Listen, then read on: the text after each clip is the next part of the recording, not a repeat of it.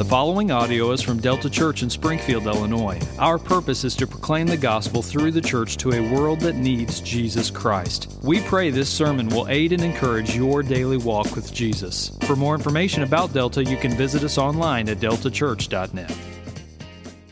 We're reading from the Gospel of Luke. Just one moment. I had it switched to John. You can stand.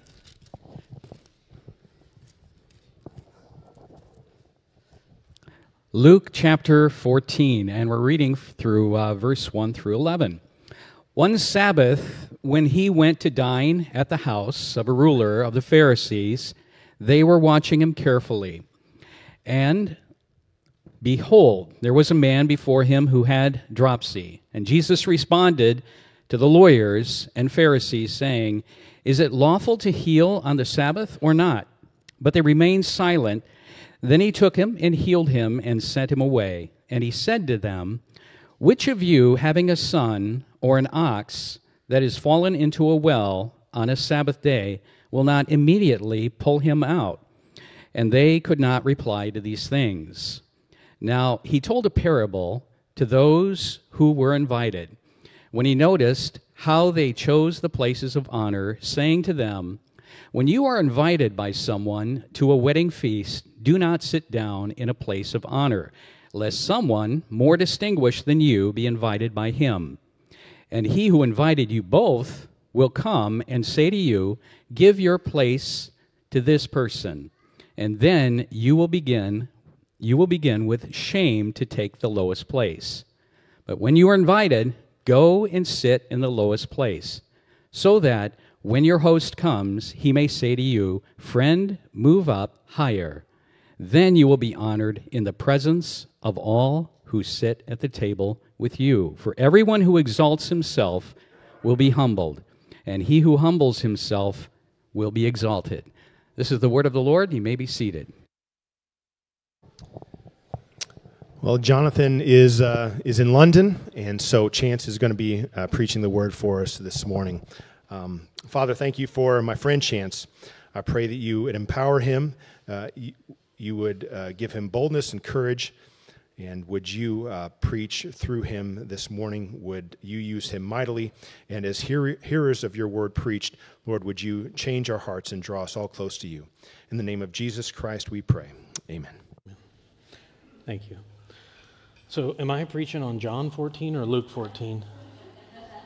Because it's going to be short or really short, um, depending on the, the answer to that. So, uh, years ago, after I graduated college, um, I went to a little bitty church down in Palmyra, Illinois, if you've ever heard of it, Blooming Grove Christian Church. And um, I had the privilege of, of my boss being a man named Fred. Brilliant guy, very, very smart, super, super nice. And um, I got to work with him for about nine months before he went on to be a, a, professor at the college. And it really was some of the most impactful months of my life. Like my love for scripture today, my devotion to context today, it, it comes from Fred. Well, during that time when I served under him, he told me a story. He said that um, years ago, whenever he was in college, a friend, one of his good friends, invited him to serve as a groomsman in his wedding. And, you know, Fred was honored and, and thankful uh, that his friend had asked. him. so Fred showed up to the rehearsal on a Friday night, and um, the other groomsmen were there. But Fred said it was kind of an awkward situation. And I'm like, well, like, wh- why? You know, you, you had been invited and all that. And he said, well, none of us knew who the best man was the, the, the friend had invited all these groomsmen there, of course, for the rehearsal, but he hadn't told them who was in what place. And, and Fred said that they all just kind of stood there like looking at each other, right? The, the, the groomsmen, they didn't know who was going to be where, and the groom hadn't arrived yet, so they just stood there. Well, finally, one of the groomsmen, we don't know for sure, but he, he, we think he decided in his mind I'm the guy. Like, it has to be me. Okay? And so one guy stepped to the front and assumed the position as they were getting ready to begin the rehearsal. He was the best man, right? And Fred, being the humble guy that he was, took his place at the end of the line, right? He, he didn't want to make any assumptions. Well, the groom finally showed up and entered the room, and he saw how all the men had lined up. And Fred said you could just tell on his face that he was not happy. He walked straight over to Fred, who was at the end of the line, grabbed him by the hand, and led him to the front of the line. And then he pointed to the end of the line where the guy who had self righteously decided, hey, this is my spot, he pointed and said, You need to go here. You know, it's an, it's an interesting story, right? Not only is it a little uh, amusing, you know, he, the guy was put in his place, but it's also enlightening. I tell this story because it's a story with, its, with a message, and I believe that that message finds its roots in Luke chapter 14, verses 1 through 11. And the message is this this is the, the main point that I'm going to hammer home over and over again this morning. True greatness comes from humility. Greatness doesn't come from self importance or ego or arrogance or skill or gifts. True greatness comes from humility. You know, we had the text read this morning, Luke 14, verses 1 through 11. Before we jump into that, we need to back up and talk a little bit about Luke 13. Jonathan preached last week on that text. If you remember, maybe you weren't here, you, you may have read the chapter before. Jesus is asked a question. He's asked, Lord, are only a few going to be saved? That's in Luke 13, 23. Lord, are only a few going to be saved? And in response to that question, Jesus said that the door to heaven is narrow implying, right, that a majority of people are not going to enter the kingdom of heaven. But then he closed that door being narrow illustration with this interesting and, and to me it's kind of mysterious, this little statement in verse 30. He said this Some who are last will be first, and some who are first will be last. What does that mean? The last will be first and the first will be last. Well, for me, whenever I need clarity for a Bible verse, I've, I've got really one, one scholarly work that I go to to begin, and that's the International Children's Bible, okay? I go get my boys' little kids' Bible because I'm like, man, I don't know what's being talked about here. Hopefully, this is down on my level. All right? This is what the International Children's Bible says for that verse. It, it reads this way Those who are last now will be first in the future. And those who are first now will be last in the future. I was like, okay, I think, I think I've got this, right? Jesus is saying those people, while on earth, who don't consider themselves to be special or, or important, in the future will be seen as very special and very important. And conversely, those people who want to be seen as special and important right now in the end, they will not be seen as special or important. So it's with this in mind, Luke 13, verse 30, that I want to make a proposition to you regarding our text, Luke 14, 1 through 11. And here's the proposition If we want to see what it means for the last to be first and the first to be last, we simply need to look at Luke 14, verses 1 through 11. If we want to see Luke 13:30, last first, first last, if we want to see Luke 13:30 in action, we look at the first 11 verses of Luke chapter 14. Hope that makes sense. I'm going to move forward even if it doesn't, but hopefully it makes sense. So let's pray, and then we'll jump into God's word together. Lord, we're grateful for your word. I pray that you would open our minds here. Help us to, to see the message that you have for us. Help us to, to listen to it. Help us to not forget it. I pray that it would weigh heavy on us create in us a desire to change. In Jesus' name we pray. Amen. All right, so it, the text begins, verse 1. One Sabbath, when he, Jesus, went to dine at the house of the ruler of the Pharisees, they were watching him carefully. And behold, there was a man before him who had dropsy. So we'll pause there for a second. So, chapter starts off with Jesus being invited to a dinner party, right? At the house of the ruler of a Pharisee. We learn pretty quickly, though, that this is not a friendly dinner invitation, right? It was a trap. The text says they wanted to watch him carefully. And not only is it plain right there in the text The fact that a man with dropsy had been invited to the dinner party should tip us off that something suspicious was going on. How do we know this? The Pharisees would have never invited someone with an illness or an impurity like that to a dinner party. Pharisees didn't operate like that. They, under normal circumstances, would not have had somebody over like this. This man was invited to see what Jesus would do. They wanted to see how Jesus would respond. This was a pre planned, well crafted dinner ruse. Here's the deal, though Jesus is God, right? He knew what they were doing, he knew their thoughts, so he posed a question. Look at verse 3. And Jesus responded to the lawyers, which are just like experts in the law, kind of like the Pharisees. He responded to the lawyers and the Pharisees saying this Is it lawful to heal on the Sabbath or not?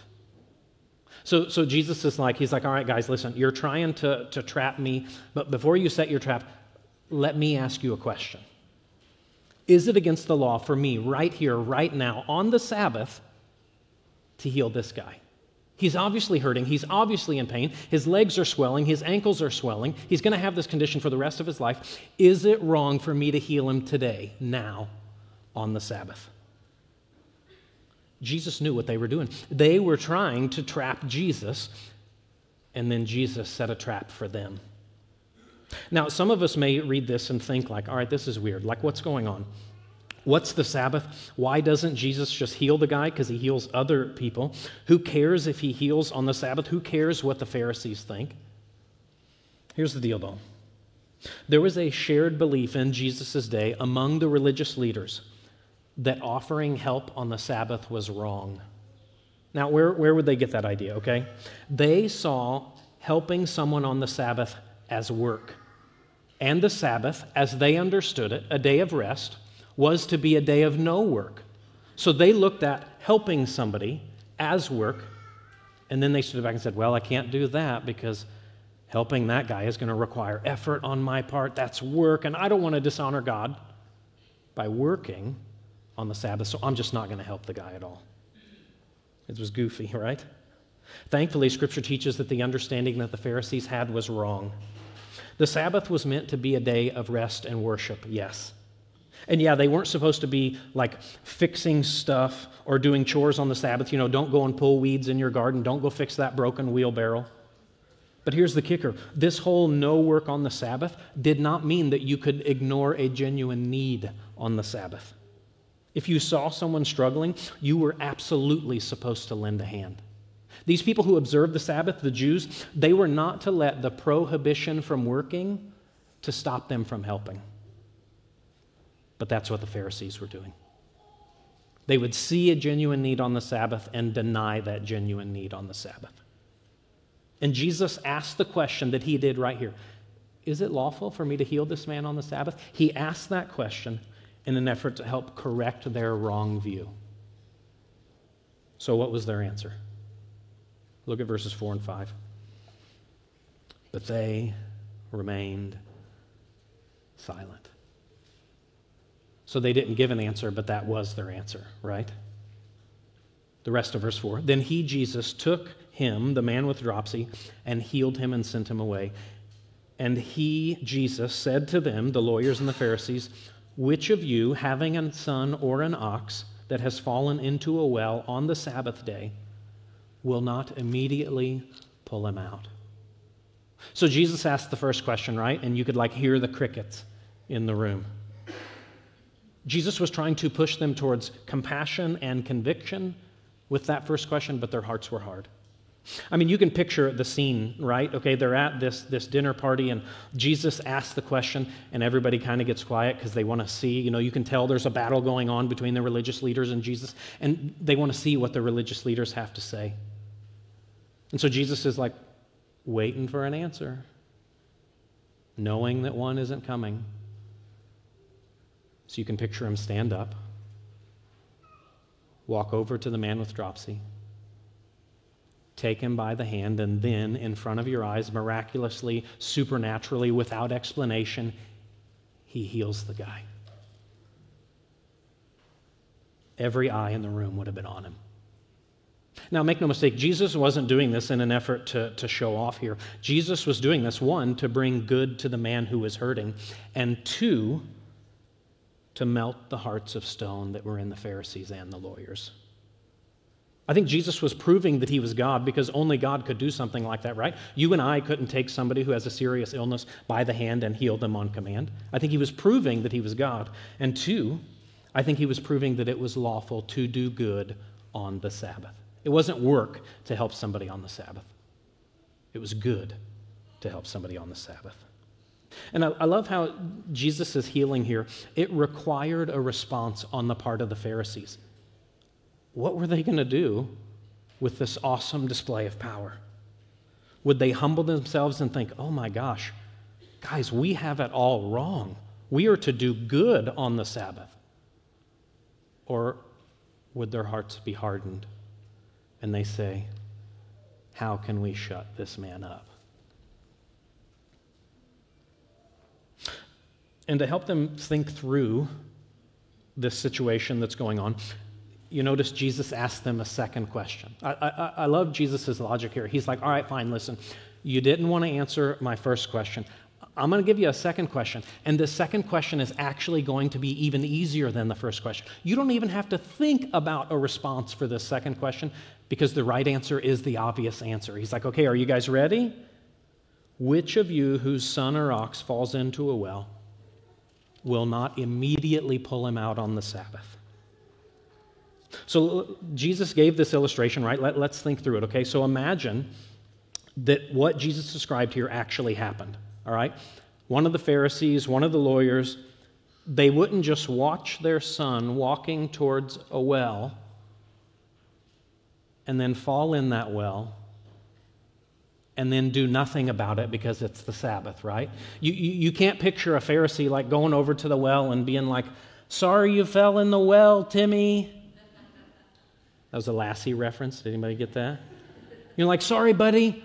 It, it, it's, it's the Sabbath, and it's going to be so much work to go back to the house and get a, get a rope and, and throw it down there. And then, like, you're really heavy, you're getting bigger, so it's going to be work if I have to pull you out of there. So just tread, tread water till tomorrow. No. A Pharisee wouldn't do that. A lawyer wouldn't do that. Nobody would do that. They would run to the well and do everything within their power to get their child out even an ox out. Even if it was the Sabbath, it wouldn't matter. You see, Jesus' seemingly ridiculous story slash question here only served to prove the ridiculous position that the Pharisees and the lawyers were holding. His silly illustration proved how silly they were being. Right?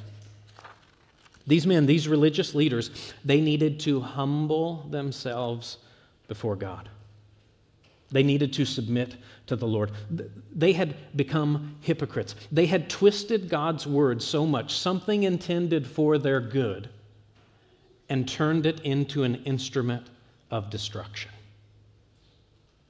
They said, No, we can't help that guy. It's the Sabbath.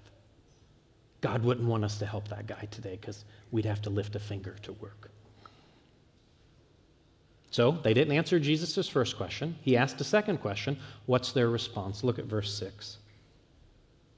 And they could not reply to these things. One of the things that struck me when I read verse 6 was do you see how blinding sin is? The truth was right in front of them. It was obvious. It was as plain as day. It is good and right to help somebody who is in need, even if it's the Sabbath. But that's the problem with sin, right? The more that we do it, the more that we give ourselves over to sin, the more numb and calloused we become to the things of God. Things that used to break our heart before we were intertwined in sin now have little to no impact on us at all. You see, these Pharisees, these law experts, they were so sure of themselves they had God's law and they said, you know what? We're going to make a rule book that's actually bigger and fatter and more comprehensive than God's law, and we're going to lay that on top of God's law, and we're going to tell everybody that they better adhere to this. What they needed was humility. And Jesus, being the ever wise doctor that he is, gave them the exact dosage that they required. And then I, I, love it in the next several verses, continuing with this theme of humility, Jesus expands his focus, right? The conversation thus far at this dinner party has been between him and the Pharisees and him and the lawyers. Jesus now, in the next several verses, expands it to the whole room. He's got a story that he thinks everybody needs to hear. Look at verse 7. Now he told them a parable. He told a parable to those who were invited. When he noticed how they chose the places of honor, saying to them, When you are invited by someone to a wedding feast, do not sit down in a place of honor, lest someone more distinguished than you be invited by him. And he who has invited you both will come to you and say, Give your place to this person, and then you will begin with shame to take the lowest place. This is extremely practical, right? Uh, we have something like this in our culture.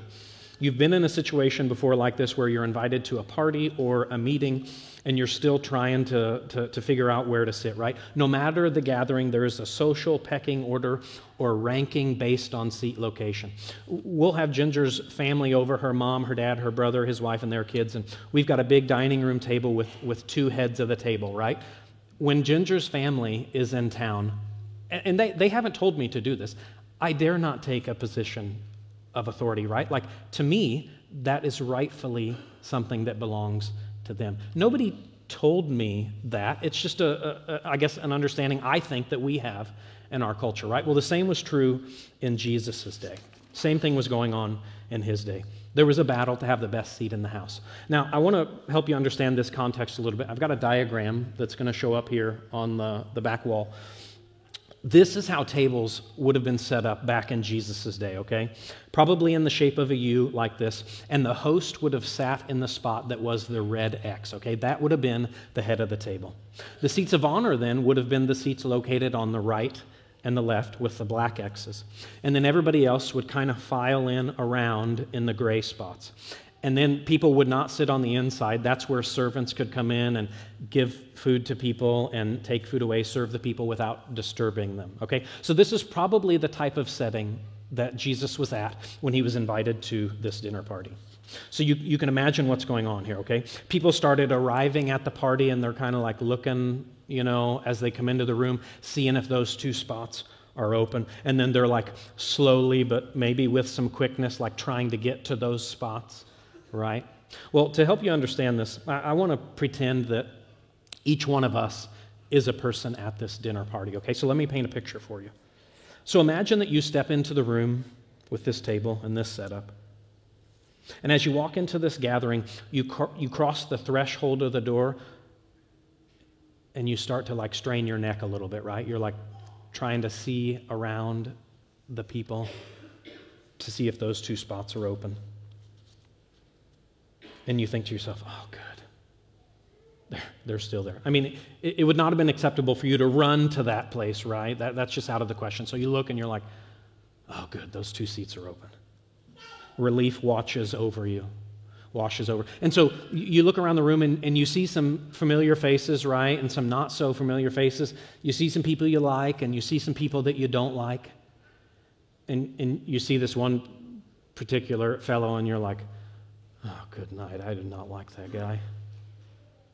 I really hope he doesn't get one of those seats and then I'm in one of the lower seats. Or, or you see another gal and you're like, I, I know what type of person she really is. I'm going to be so mad if she takes my spot because I, I deserve one of those seats. And as you as you work the room, you know, you're making small talk and you're like inching closer and closer to one of those prize spots. And and you are having conversation with people along the way. Hello, how are you? How's your family? Here's the deal though, you know that you don't really care about the conversation. You know that you don't really care about these people. Your goal is to get to that prime spot. You are using each one of those people that you talk to as a lily pad to get to where you want to be. So you half heartedly mingle your way through and you make it. Victory's yours, right? You, you made it to the seat. Everybody else is stuck in their lowly seats, and here you are basking in the glory and honor of the prized seat. You're the top dog, and you got the top seat. And now that you're seated, you've got the whole evening ahead of you, right? All these people are going to be looking up the table towards you with this mix of like awe and envy, like, dang, I wish I would have gotten that seat. And then you, for the rest of the evening, get to look down the table at them with your sense of superiority.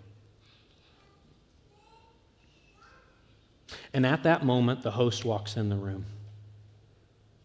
And very, very briefly, you flash this like quick, self assured smile. You're like, man, I did it. He is going to be so happy to see me sitting right here next to him. I deserve this. He's going to be thrilled. Here's the deal, though his expression doesn't match your expectation. He doesn't look at you with a smile on his face. He walks down the table to somebody in a less esteemed seat. He guides them by the hand to the place where you are seated. And he, he looks at you with this expression of disappointment and just gravity of the situation and emotions for you to take that man's seat so that he can take your seat. You're humiliated, right? You, you begin to turn red. You can feel it. Not only have you been slapped with shame, but you've been slapped with shame in a room with all these other people. You believed that that seat was yours by right. You believed that you deserved it. But the master of the house came and put you in your place. You see, I think we can only begin. I, I, I told that story because of this. I think we can only begin to understand. I think we can only scratch the surface of what's going on here because we don't live in an honor and shame based culture like Jesus did. To sh- be shamed in a way like this would have been absolutely devastating, not just for the day, but maybe forever. This shame filled guest in this parable, he had overestimated his importance. And because of it, this shame filled guest fell hard. So I think it's fair to say, all right, so this guy did not respond properly. What would have been the best way to respond in a social situation like this? Well, we see that in verses 10 and 11. But when you are invited, go and sit in the lowest place, so that when your host comes, he may say to you, Friend, move up higher. Then you will be honored in the presence of all who sit at the table with you. For everyone who exalts himself will be humbled, and he who humbles himself will be exalted. You know, I think it's tempting to read the end of this story here and think that Jesus is just like giving you a lesson on social etiquette, right? But that's truly not what this story is about. I don't think that's the point. I think the heart of this section is found in verse 11. We are to choose humility over self exaltation. In all things, choose humility over self exaltation. If we try and make ourselves first, God will make us last. But if we choose to humbly submit, God will lift us up. You see, these 11 verses here, it's not truly about the Pharisees or the lawyers and the Sabbath and etiquette at a dinner party. It's not truly about that. These verses, I think, are about our standing before God. I think that's what these verses teach us where we stand before the Lord. Those people who recognize their own sinfulness, those people who are humble, those people who recognize their own flaws and their own limitations, those are the people that God will exalt. Those who don't, though, those who are self righteous and arrogant, like the Pharisees and the lawyers, they will fall. That's the core of the gospel, that's the core of the kingdom. Think back to the beginning of our time together. Remember, this all started with that question Lord, are only a few going to be saved? And then Jesus answered, Some who are last will be first, and some who are first will be last. You see, I believe that what we just saw play out here in Luke 14 is a display of last and first happening right before our eyes. Do you want to know what it means to strive to be first while here on earth? Look no further than the arrogant Pharisees. Look no further than those who altered Scripture to suit their own agenda. Or look around at the dinner party at those people who are scrambling around like snobs trying to get the best seat in the house. Conversely, though, if you want to know what it looks like to be last here on earth, look no further than Jesus. Look no further than the one who stopped to help somebody in need. Look no further than the one who encouraged in all situations humility, respect, and courtesy. I think here in these verses we find serious encouragement towards humility. I've got just four questions here that I want you to answer. You don't, don't, don't answer out loud. I just want you to reflect on them internally. I think this is going to help you gauge where you're at on the humility arrogance scale, okay? Here's the first question Do you ever catch yourself thinking that you're better than others because of your accomplishments, your education, your knowledge, or your experiences? The next question When somebody tells that you that you've done a good job on something, do you take all the credit for yourself? Or are you willing to acknowledge the contribution of others? Or how about this? When you're talking with someone, are you more focused on talking about yourself than you are genuinely listening to what the other person has to say? This last one's a big one. When you are wrong and make a mistake, are you willing to admit that quickly and ask for forgiveness? You see, here's the deal. If you answered any of those questions to the negative, if you have any feelings of superiority when you are around fellow man, it is guaranteed that you feel this way towards God.